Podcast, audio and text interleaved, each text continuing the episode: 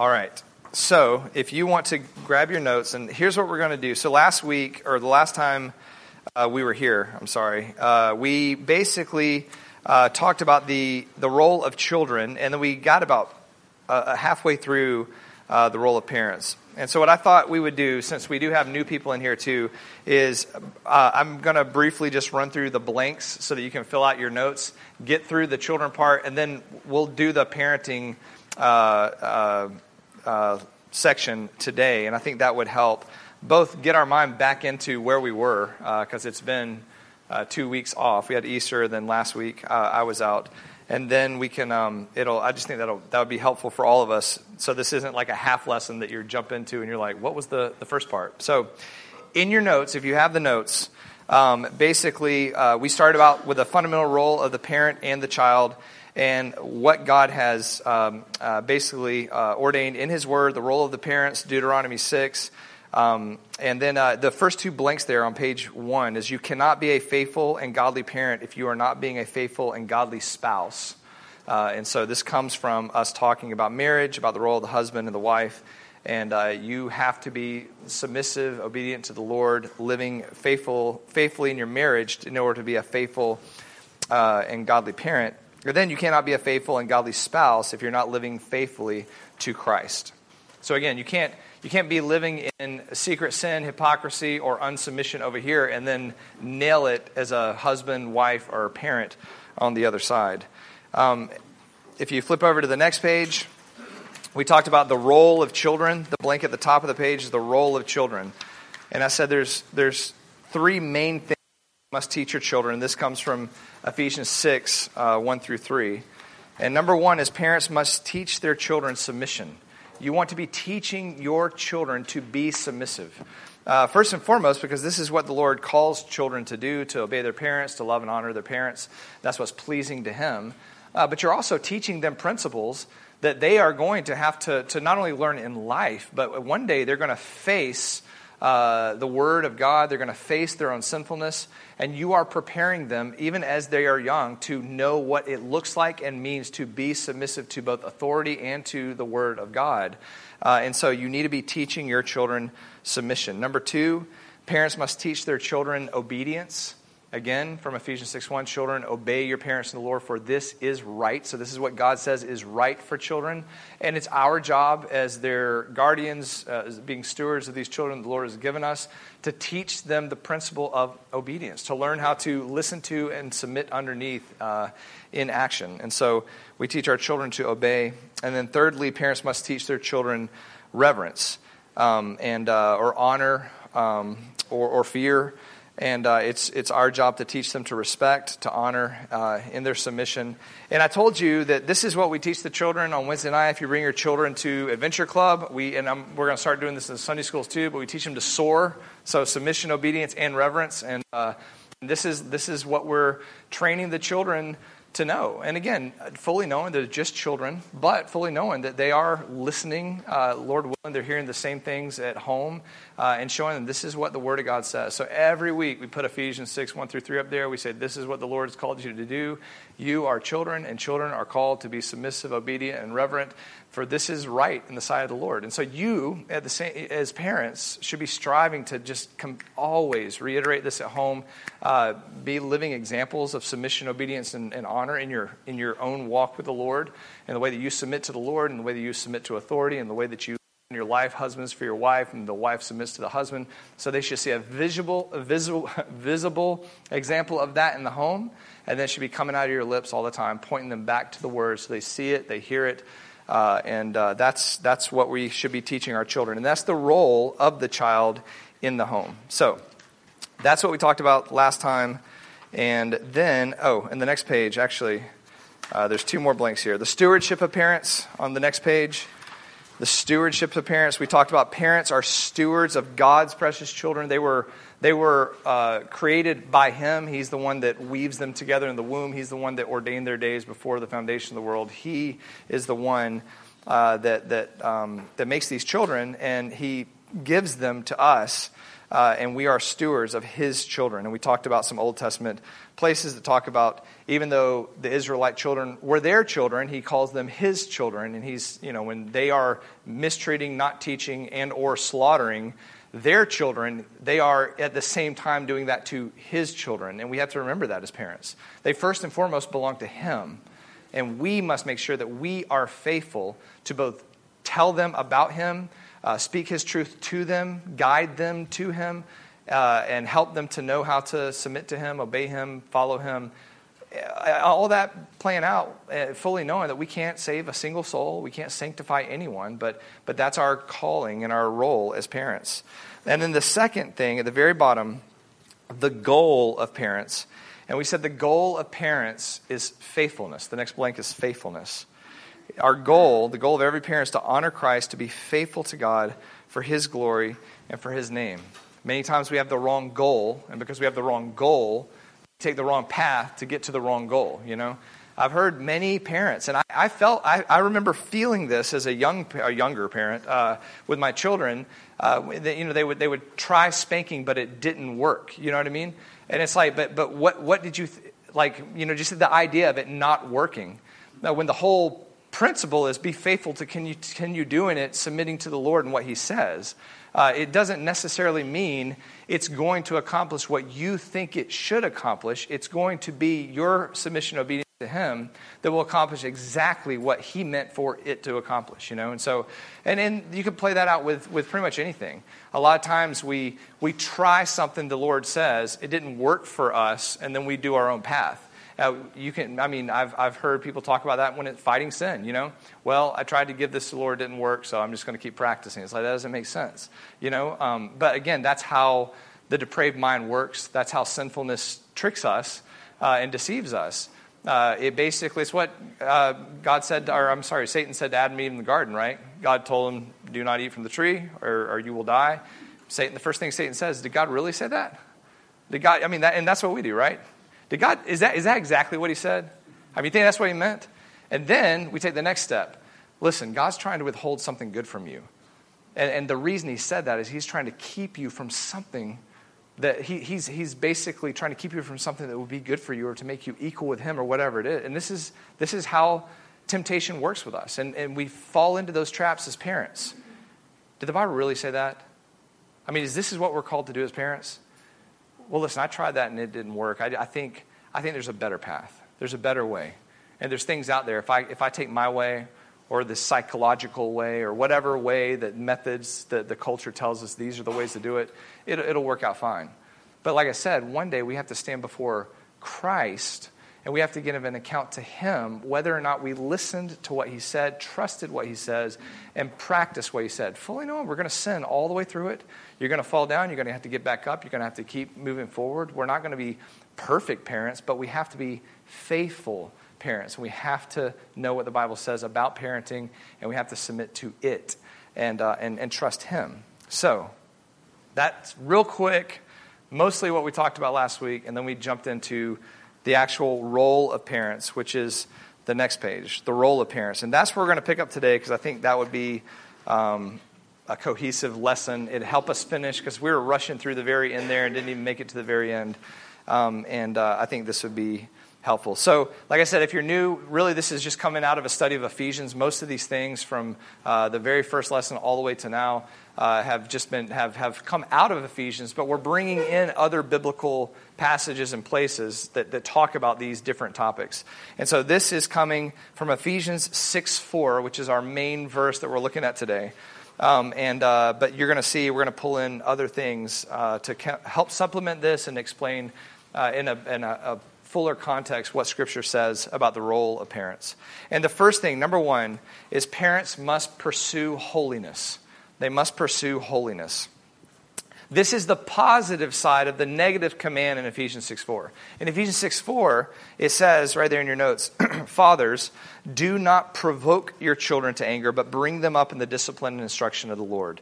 And then in Colossians 3:21, it actually only has the negative command. It says, fathers, do not exasperate your children so they will not lose heart. So in Ephesians, you have a negative command and a positive command kind of back to back. Here's what you do not do, and here's what you do. The negative command is to both parents. However, the head of the family is the father, and the imperative charge begins with the father and belongs to him. When men abdicate their role, everyone suffers, and the father's example is the primary influence in the home, and the mother should submit to his lead. In other words, you know, you can't be like, well, she's around them all day, and mothers have a great influence, and we talked about that. We talked about the mother's role in the home. We talked about the book that I told you guys about, of all these godly men who just talked so honorably about their mom and her influence in their life, because she was around them more than the dad, because the dad was out working. All that being said, it is the father's role to lead in these things in the home, and we got to make sure, both of us, mother and father, but especially the father, that we do not exasperate or provoke our children. Example, the next quote there by William Farley in his book, Gospel Power Parenting. He says, example is the first principle of parenting, and this should not surprise us. Parenting is about leadership. An example is the first principle of biblical leadership. When parents practice what they teach, God gives them moral authority in their children's eyes. All teaching in the Bible starts with example. We can't be teaching our children truths from God's word, and then they see with their own eyes a lack of submission in the very people that are the ones pointing them to Christ. That's the fastest way to exasperate or to provoke your children to anger, is to tell them to obey the Lord and then them watch mom and dad do the exact opposite in the way they treat others, in the way they treat one another, or, you know, in the way they work, in the way they speak. And again, fully knowing you're going to sin. But again, we talked about this last week, and I'm kind of getting ahead of myself. Even when we sin, we have to provide them the example of confession, repentance, humility, brokenness, and then do what is right after that. So again, I mean, if you tell your children they cannot be angry with one another, they can't fight one, they need to love one another, and then you get angry, well, you must be the first to admit that my anger is just as sinful as the anger that we talk about with you. That's not okay for me. Will you please forgive me? Anger is never pleasing to the Lord. And then do what is right, because they need to see what repentance looks like. So the two words here that he uses in Ephesians and in Colossians, do not provoke, do not exasperate. They mean relatively the same thing. To provoke means to cause them to be angry, to exasperate them, agitate, annoy. And then exasperate means irritate, stir up, cause them to resent you. Now, this is a principle. I think this is good to remember. Because again, you know, you think about love, right? Love is not easily provoked, and love does not provoke, you know? So you got, love doesn't provoke others, but then at the same time, love is patient with others and bears with others when they sin against you. But when you look biblically, God is provoked. And what provokes God is sin. And I think that's good. When you think about what is going to be provoking to our children, what's going to exasperate them, it's going to be our sin. It's your sin, it's my sin, it's our spouse's sin that's going to be the thing that provokes. Now, again, our children can, in their own sinfulness, be, whether it's through, you know, having a rebellious heart or their selfishness and their pride, be provoked even though we're not sinning against them. But we're not talking about that right now. Right now we're talking about us who are sitting in this room, and we ourselves in our sinfulness can provoke. And so I think that's what we're examining ourselves for. When we talk about parents pursuing holiness, we're striving to put away things that are unlike Christ and to strive to be like Christ so that we don't unnecessarily provoke. If you're striving in holiness, you're parenting your child well, and they just don't like you, that's not what we're talking about here. That's a different battle. But what we're talking about here is when we provoke them because of habits and because of ongoing patterns. Sin causes provocation, there in your notes. Ongoing patterns of selfishness, anger, anxiety, or pride manifest in the parent will provoke the child. And you know, and I know, that if you are honest and you examine your heart, we have these things in us. We're all fighting through things in our life.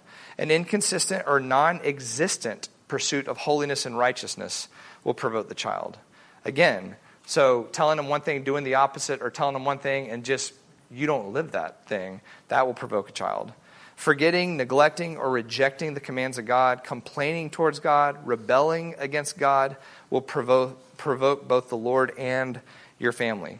And this is a whole study in and of itself. But if you look Old Testament, Israel provoked God in the desert, and God does not sin. So again, a holy, perfectly loving, and perfectly patient God is still provoked by sin. Now, him being provoked and us being provoked are very different things. Just like God can be angry and never sin, God can judge and hate things and be perfectly holy, and we don't have that capacity to do that like God does. In the same way, God can be, in his holiness, provoked by sin. But the thing is, you can see here how sin does provoke. And we don't want to be on the side that is doing the provoking. And again, Psalm 106, they provoked him to anger with their deeds. Hebrews 3, talking about the whole history of Israel, that they provoked God with hardened hearts, complaining in the desert. So the principle there at play with us is parents cannot entertain sin in their lives that will cause his children, God's children, to be provoked and will ultimately bring reproach to his name and make his word seem burdensome or insufficient, causing his character to be maligned, making his children rebel against him, and making the sins of the world seem safe or appealing. All because we profess to be led by him. We took his name saying that we are Christians, but we lived sinful, duplicitous, hypocritical lives. It's a very, very, very important thing to know as parents. Yes, you will sin. Yes, you will make mistakes. But we own those things. We talk about them in our families. We repent when we do sin. We get back up and we provide an example of what it looks like for a man or a woman to sin and repent and to follow God. Does that make sense? But don't live in some sort of like bulletproof, like I got to make it look like I'm, above reproach in the sense of I don't sin.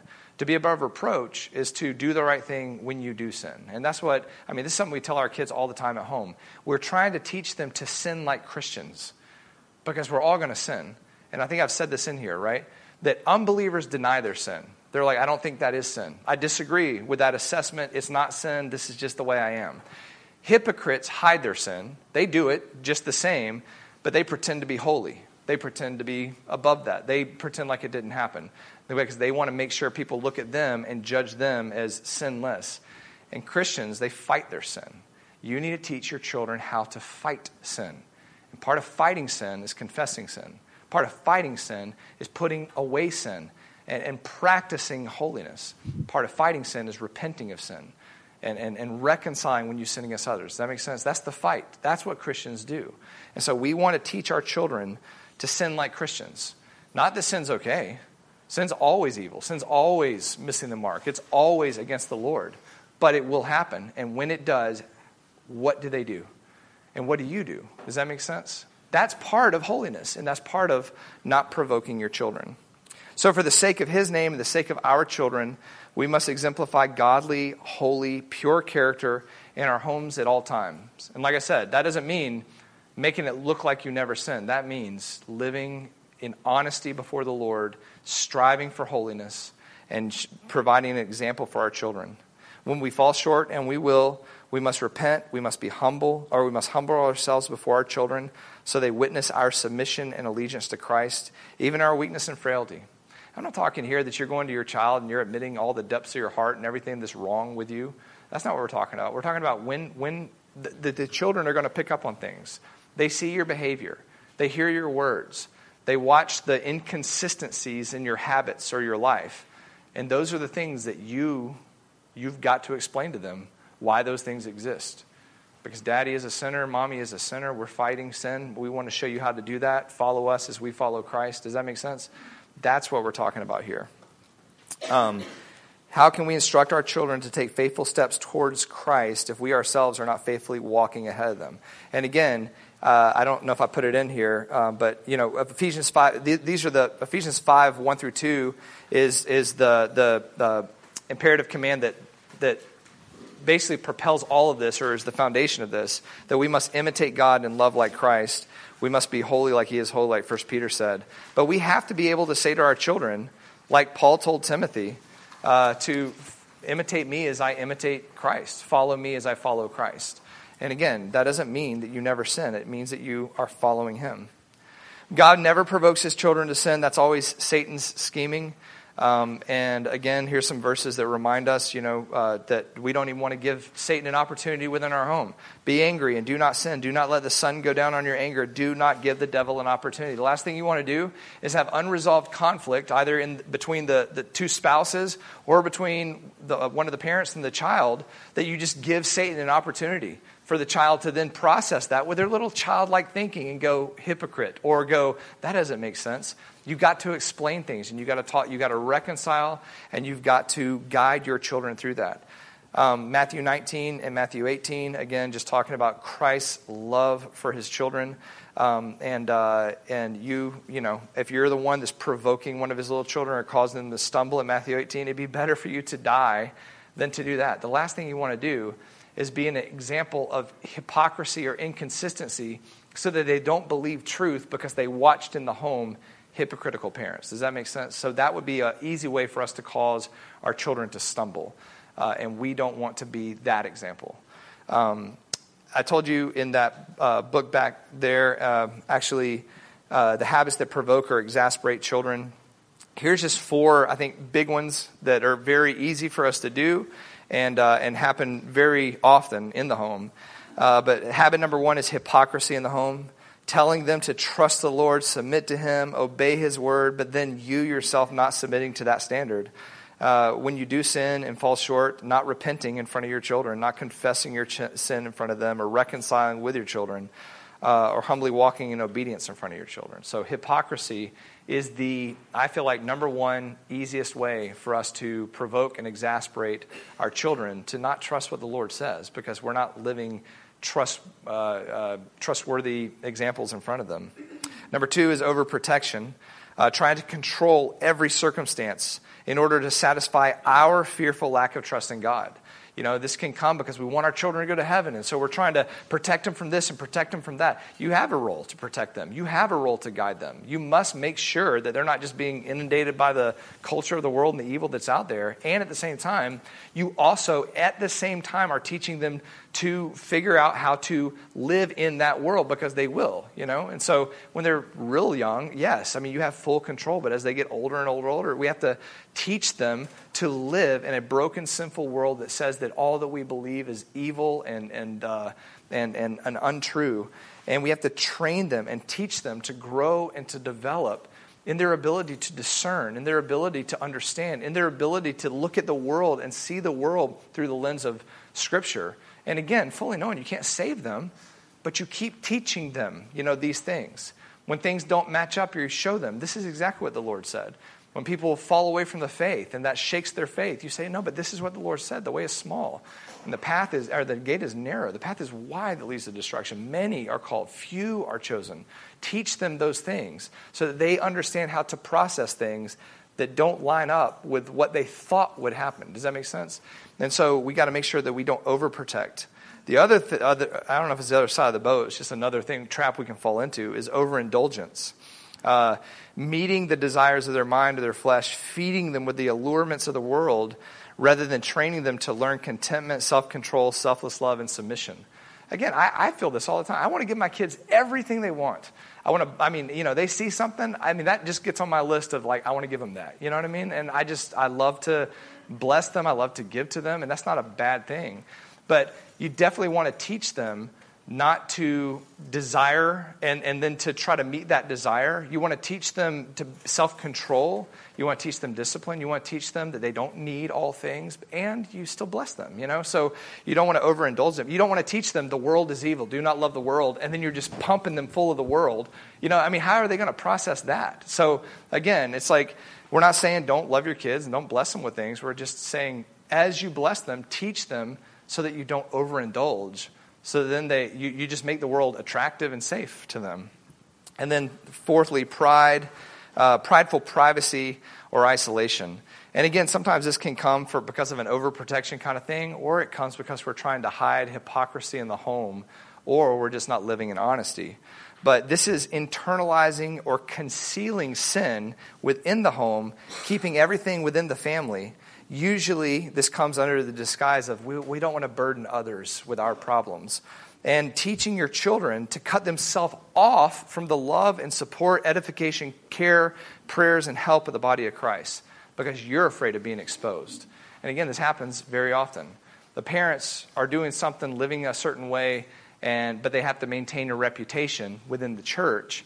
And so they teach their children, hey, we deal with these things privately. It's a private matter. Does that make sense? Now, I'm not saying everything needs to be a public matter, but what I'm saying is it's something where we hide. We teach our children to hide because we don't want accountability. We don't want exposure. But the problem with that, the generational effects of that, is we're teaching our children, when you sin, you deal with that on your own. You don't need the body of Christ. When Christ says the whole purpose of the body is for admonishment, edification, encouragement, so that we can all pursue him.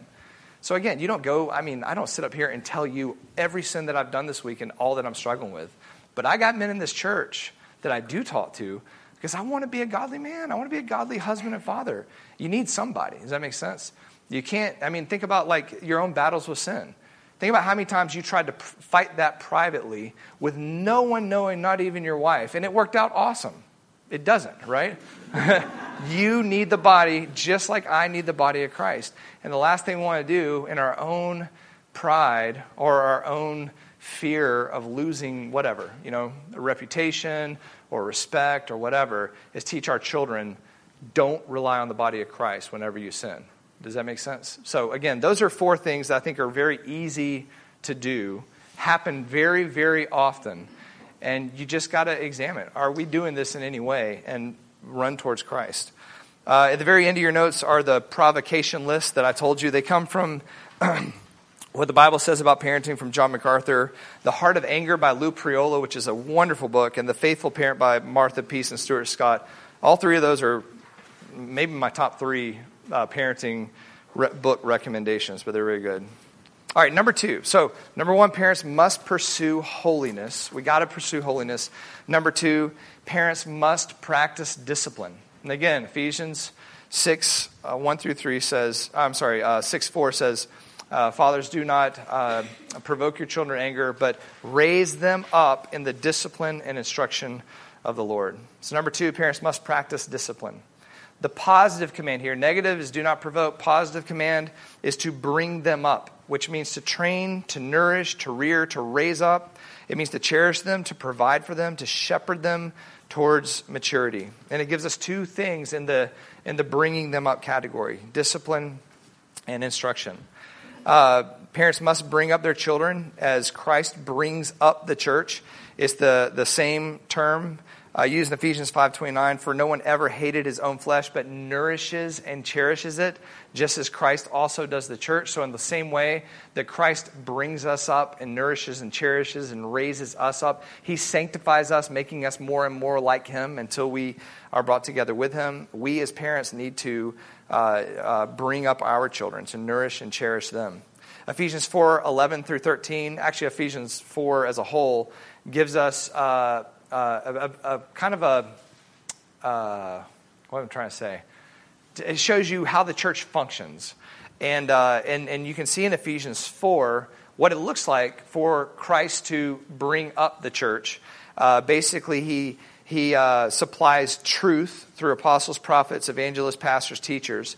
And here's what he does. He uses his truth through the preaching of his word for the equipping of the saints, for the work of service, to the building up of the body of Christ until we all attain a unity of faith, of the full knowledge of the Son of God, to a mature man, a measure of the stature which belongs to the fullness of Christ.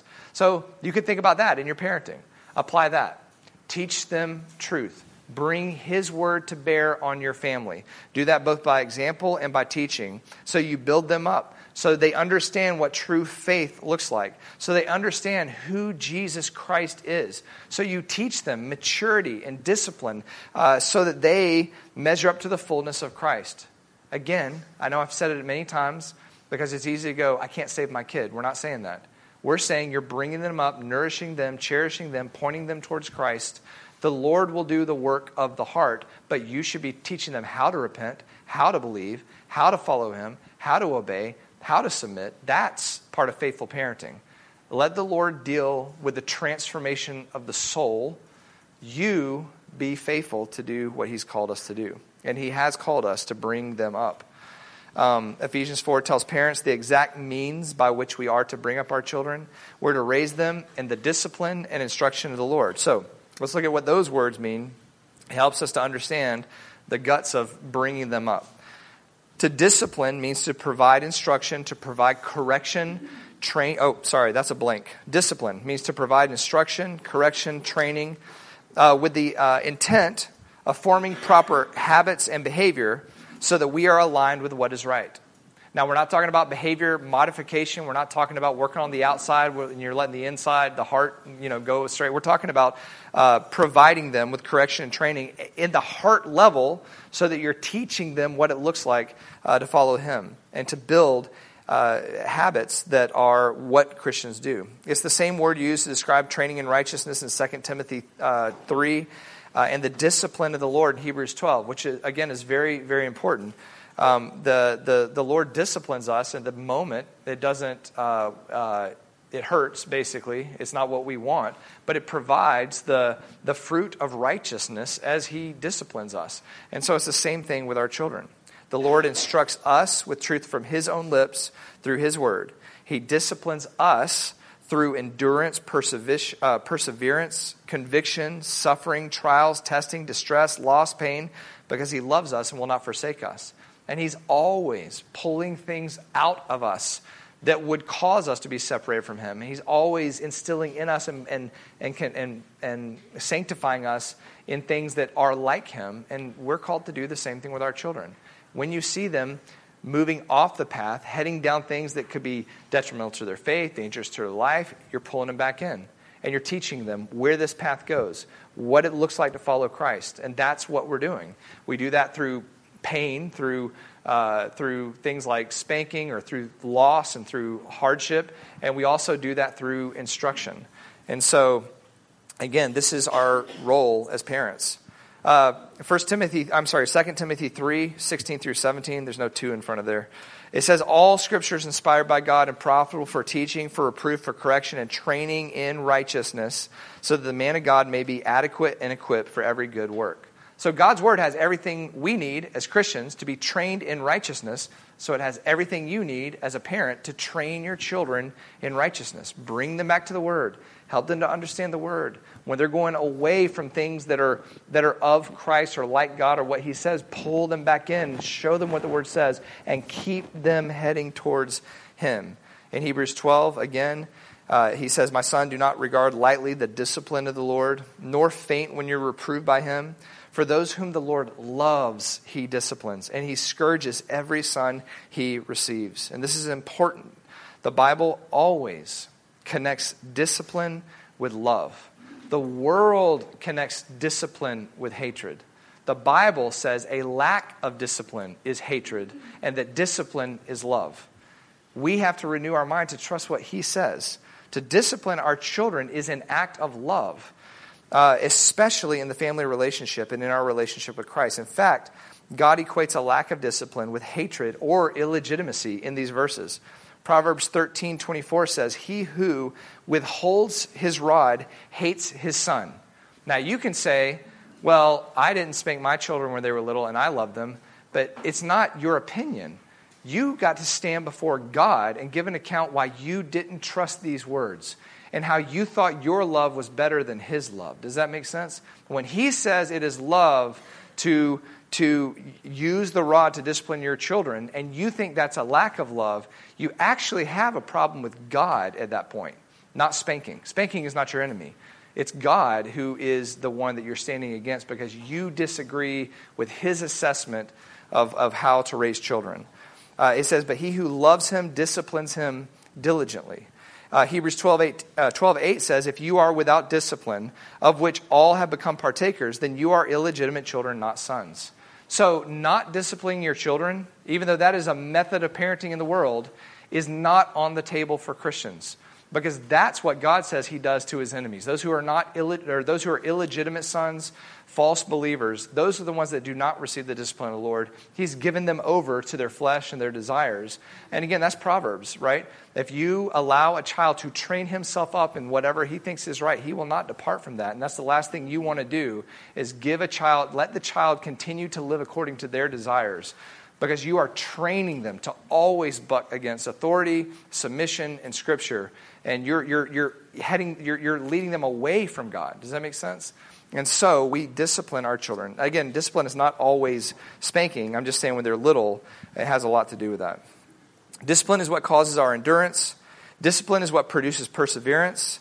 Discipline cultivates progressive sanctification. Discipline assures our final culmination in Christ. So we cannot complete the race without discipline. And parents are called to discipline their children so they grow up to fear, love, know, and obey Christ. Hebrews 12:7, again, going back to the Hebrews 12 stuff, it says, "It is for discipline that you endure. God deals with you as with sons, for what son is there whom the Father does not discipline?" And then Hebrews 12:10-11, it says, "He disciplines us for our benefit, so that we may share His holiness." That's what's behind the discipline. He wants you to share in His holiness and His glory eternally with Him, and He knows that all of us would go astray without His disciplining. And so He makes sure, remember John 10, the Christ loses no sheep. No one can snatch the sheep out of the Son's hand or the Father's hands. All those He loves, nothing can separate us from His love. He will discipline us because He will make sure we persevere to the end, and we are with Him, and we are made holy like Him because He loves us. And think about that when you discipline your children. You love them, and you don't want anything to separate them from the love of Christ. And you're going to train them and guide them and bring them up so they trust Him, they know Him, they believe in Him. And you give them over to Him for the salvation of their souls. But our job is to faithfully train them. So we're commanded by the Lord to do that. And here's some just 6 little bullet points to remember what discipline must look like. First thing, our discipline needs to be consistent. We need to have clarity in what we're teaching them. And that's the hardest thing too. Well, again, I can go down a side road here, but if you keep telling them things and they're vague or they don't understand what they mean, it's going to be hard for them to know how to follow your instruction. It needs to be precise. It needs to have purpose. And the main goal in mind with your consistent discipline is the heart of the child. You don't care what other people think about your family. You don't care if other people think you're a good parent. Again, then you're going to get back into one of those provoking sins of either hiding or being a hypocrite. I could care less if you guys think I'm a good parent. I want my children to know the Lord. Does that make sense? And so there are going to be some people that look at your parenting and go, I want to be just like them. And other people are going to be like, no, I don't want to do it that way. That's fine. Who cares? Who cares what other people think? You make sure you're being faithful to the Lord. Your discipline must always be in love. The Father always disciplines us in love. This is a hard one for us. Because many times we get provoked because of our child's misbehavior, and then we want to discipline in anger. It doesn't work like that. All discipline must be done in patience and in love. It doesn't mean it doesn't hurt. It doesn't mean it's not hard, but it has to be done in love because that's how the Father disciplines us. It must be biblical. When we discipline, we should also be instructing, teaching them what the Lord says. How did they offend God? It's not so, they need to understand how they disobeyed you. But the reason that's a problem is because God says, children, obey your parents. This is right, right? So let them see that. Not only did you sin against me, and we can reconcile that, make that right real easy, real quick. But you got a responsibility to ask the Lord to forgive you. And so teach them that. Teach them to know how to confess their sins. Discipline must be painful. You're going to have moments of stubbornness that you have to conquer. You're going to have battles that you must win. If you give in the middle of the battle, then you have taught them that stubbornness overrides the command to obey or whatever it is. You've got to win those battles. Not everything's a battle. And you don't make everything a battle. But when you get into the fight, you got to win. Does that make sense? As the parent, in love and in consistency, but... and it has to be painful. They have to see the consequence of their sin. It must be done with affection. I told you, in our family, this is what we always did. Like after we, whatever the discipline or the correction was, we held them, because if it was spanking, they're crying, and you hold them and you show them, I love them. We held each other until they stopped crying. And then we started with the instruction and the talking and all of that. And those become wonderful moments in your family. And even as I'm you know, I know a lot of you guys are much more experienced than me, but I'm beginning the teenage years, you know, and I got a 13-year-old and an 11-year-old, and this is a new kind of discipline and instruction, but it's still the same. It's the same as it was when they were 2, but different, and there's a lot more instruction and a lot more teaching where things are going and stuff like that, but there's still painful times, and so you make sure that they see your affection and love in the process. Does that make sense? And then it's got to be gospel-centered. Every time is an opportunity to share Christ with them. And even when they're 2, they get it. Tell them, this is why Jesus died. He died for this. What just happened, he died for that. And he loves you. Always make it about the gospel and bring the gospel back into it. Discipline must be immediate, decisive, age-appropriate. It must cause sorrow and be painful so that your child sees the effects or result of sin. It must be delivered with love, patience, compassion, sympathy, meekness, instruction, and fear. And it must be repeated until you win the battle, because it's a battle for their heart and for their soul. And then I got a few of these Proverbs here. Proverbs 23:13-14. Do not hold back discipline from the child. Although you strike him with a rod, he will not die. You shall strike him with a rod and rescue his soul from Sheol. That's what you're thinking.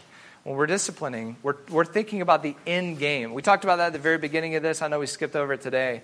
But we parent with the judgment of Christ in mind. Does that make sense? You got to think end game, even in the moments. And so you are striving to rescue your child from hell, and you're striving to point them to the only one that can save their soul. Proverbs 29:15, the rod and reproof give wisdom, but a child who gets his own way will bring shame to his mother. And then Proverbs 22:15, foolishness is bound up in the heart of a child. The rod of discipline will remove it far from him. All right, the last one, parents must proclaim truth. So we are to bring them up, to cherish, nourish, raise them up in the discipline and instruction of the Lord. So number 3 is parents must proclaim truth. It's the responsibility of the parent to train or to teach their children truth about the Lord. We have to help them to develop a worldview that coincides with the revealed truth of His Word. So they're able to discern good from evil. They're able to discern truth from lies. And they're able to know the ways of righteousness, the ways of holiness, and the way of truth. The parents are responsible to teach their children, to train them to fear the Lord and to keep His commands. Again, this is what constantly needs to be on our lips. I think I put it in the back. Deuteronomy 6 talks about this.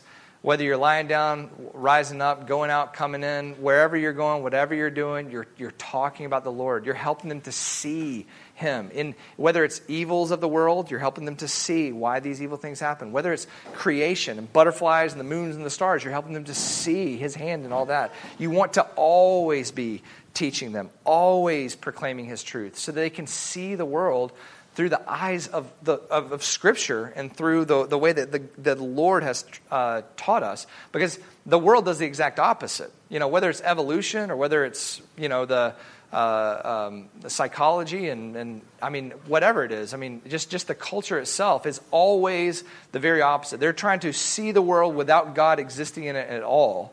And you're doing the very opposite. God has ordained all things, is in control of everything, our government, your decision, all this stuff, and you're helping them to see what He is doing. Ephesians 4:13-15, this is actually really neat, actually, because the Bible, I think Shane just talked about it. Was it Shane that said that the Bible calls us to believe like children? We're to be like children in our belief, you know, our dependence on Him, our trust in Him and all that. But the Bible also uses children as a negative example of what not to be like. And the negative example is you don't want to be naive like children. And that's what Ephesians 4, again, this comes on the tail end of what the church does. Part of the work of the church, the role of the church, and the role of truth is to train your children, or to train us up so that, verse 13, we are no longer to be children tossed here and there by waves, carried about by every wind of doctrine, by the trickery of men, by craftiness and deceitful scheming. But speaking the truth in love, we are to grow up in all aspects into Him who is the head, that is Christ. Yes? Oh, a blank? I'm sorry. I wasn't looking at instruction. The blank was instruction. Sorry, I didn't look over at the blanks. So yeah, we have to, this is the teaching them to, did I miss that whole thing? Yes, to provide admonition, warning, counsel. That's what it means to instruct. To put into the mind, to teach, to guide, to nurture, to impart knowledge or truth and understanding. That's kind of the big picture of this word. So parents must advise the children, given his children, about the dangers of sin, the necessity of submission and obedience to Christ.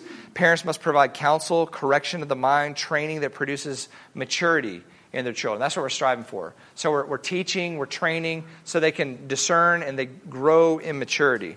That's what Ephesians 4 talks about. It's truth that causes us not to be tossed here and there. You know, so if you understand what the word actually says, then when you read a book that doesn't coincide with what the word says, you're able to discern that's not right. Does that make sense? Or you hear a sermon and you're like, that's funny. That's not what it says in Ephesians. You have to have that discernment, because if not, think about it.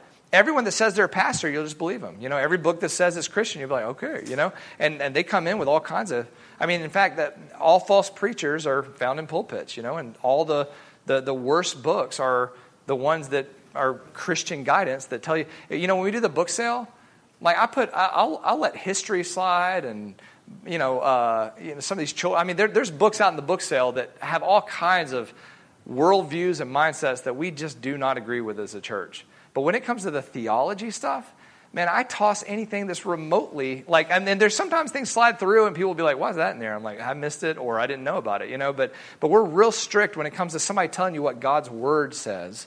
I don't care if somebody, you know, writes a book on Hitler and maybe there's some good things about Hitler. It's like, whatever, you know, but like that's a bad book, but like, I'm not so concerned about that. But if somebody says, well, let me just give you an alternate view on eschatology here. I'm like, no, we don't need that, you know.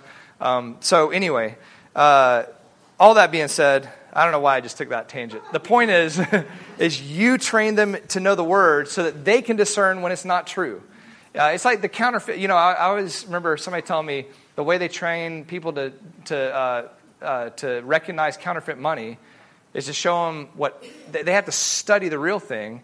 And then they can discern, because if you're trying to study all the counterfeits, I mean, they're endless. They just continue to manufacture counterfeits. And it's the same thing with theology, you know. I mean, there's counterfeit religions, counterfeit truth, all of it is counterfeit except for one, right? So you got to know what does the one truth say so that you can smell out the things that are 99% true. Or you can see the things that are using truth to pull away from. Does that make sense? And it's the same thing in our parenting. We got to teach our children understand Him so they can discern on their own.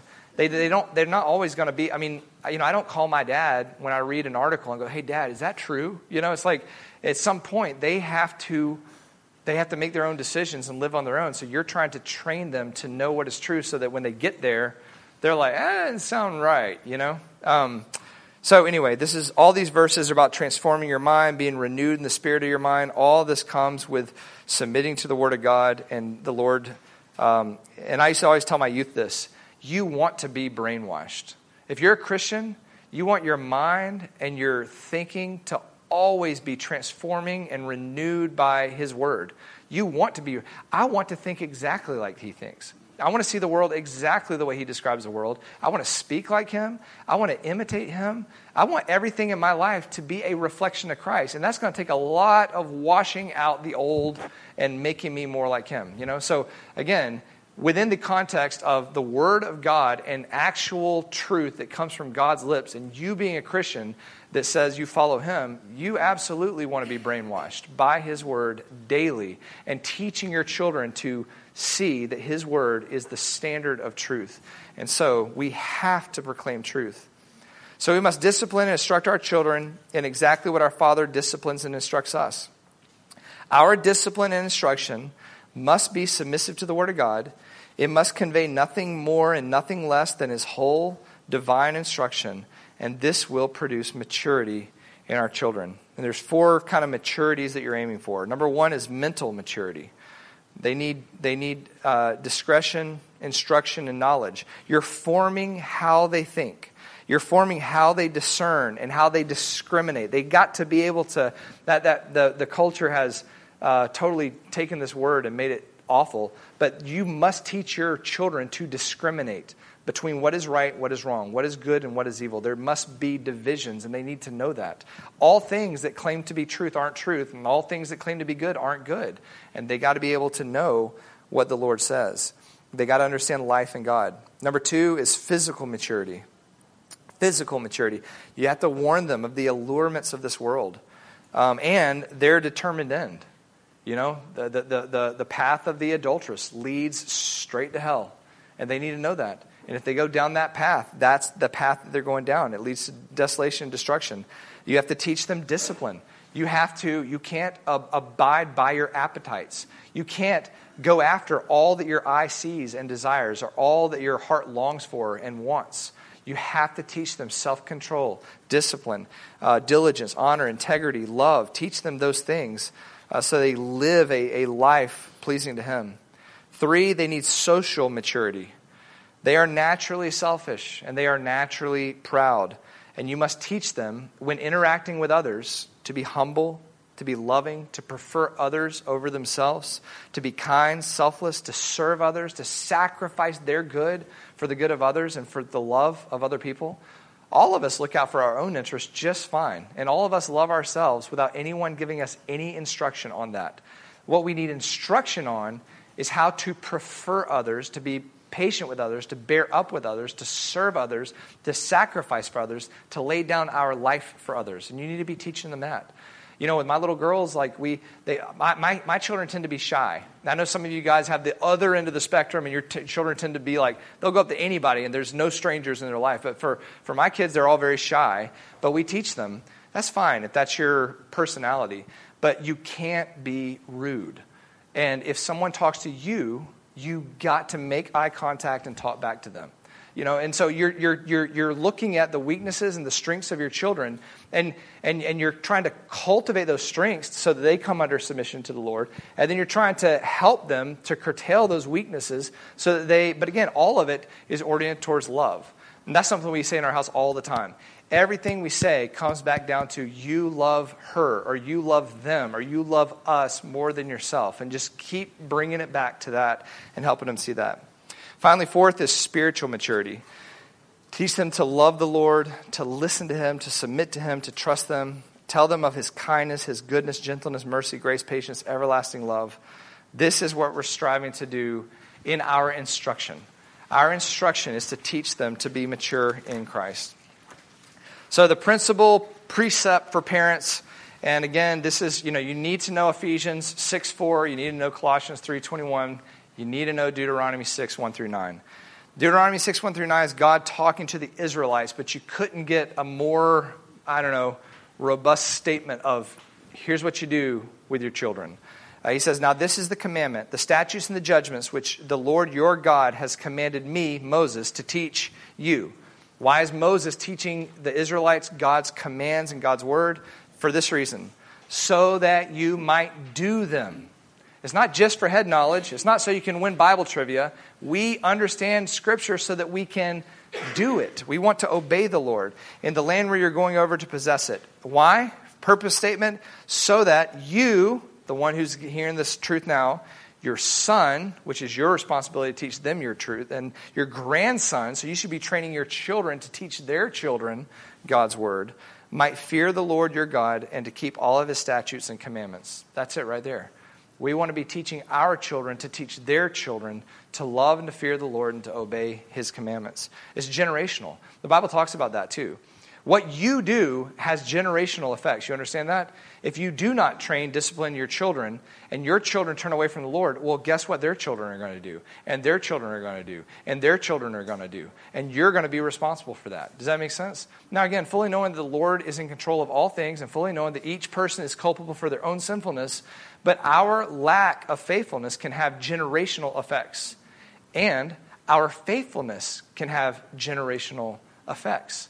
We got to make sure that we see, again, the end game. Because we can get down into the nitty-gritty, you're in the weeds, you're just being like, hey, you got to make an A on this test.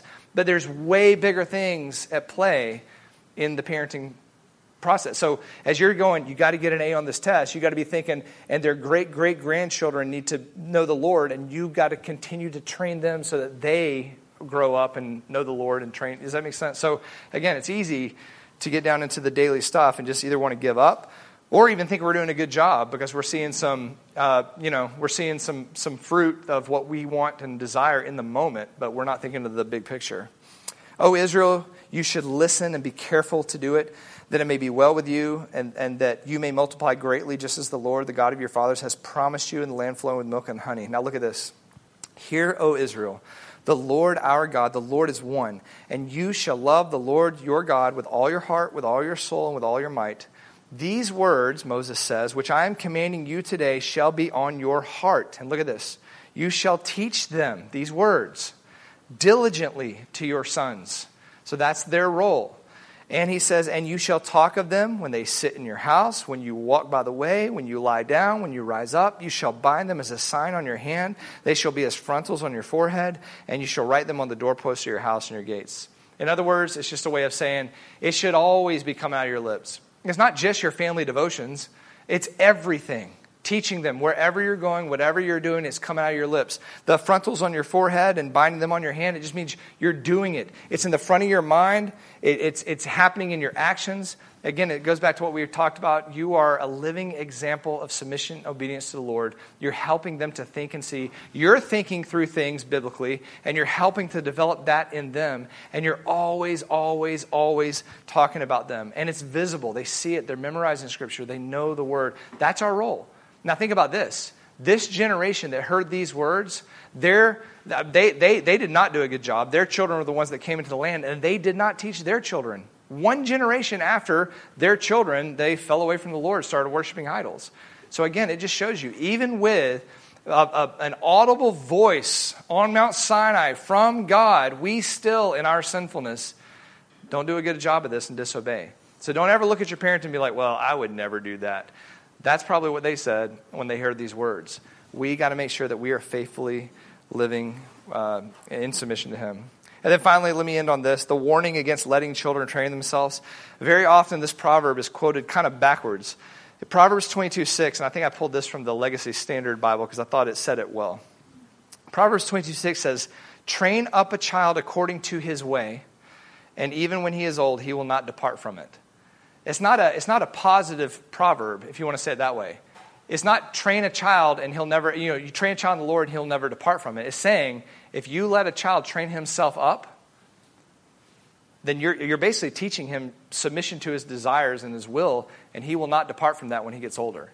Now, the positive of that, there's truth in that. You train a child up right, and that is the highest, if you want to say, probability of him coming to the Lord. You need to train him that way. But again, think about maybe you or me, many of us, we were not raised right, and Christ found us, pulled us out of, sometimes false world religions, sometimes out of rebellion, and even from families that there was hypocrisy. So the Lord can say, He finds all of His children. But don't bank on Him being faithful and you be unfaithful to what He's called you to be. Does that make sense? You be faithful as a professing Christian to do what the Lord has called you to do as a parent, and then His faithfulness, He will find His children. But we need to make sure that we don't let our children train themselves up in their desires and in their natural lusts.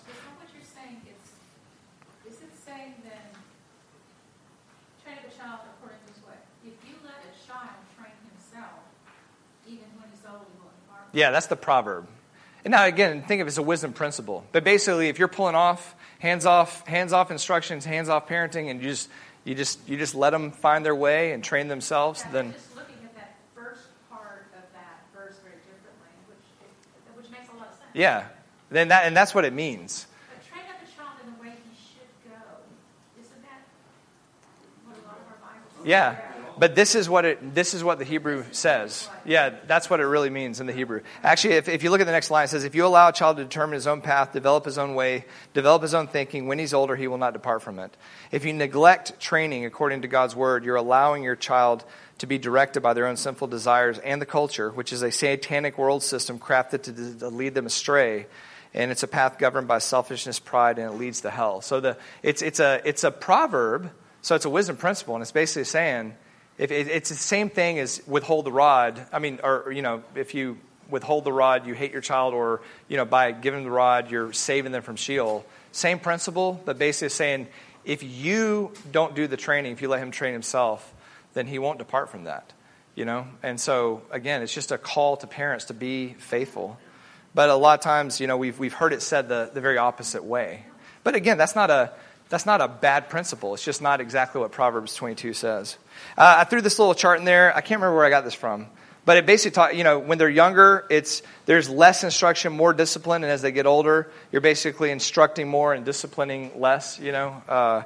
And that's kind of the thing there. And then if you look on the other pages, I just added into your notes the 25 ways that provoke children to anger from Lou Priolo's book, Do Not Provoke Them to Anger by John MacArthur, and Successful Christian Parenting.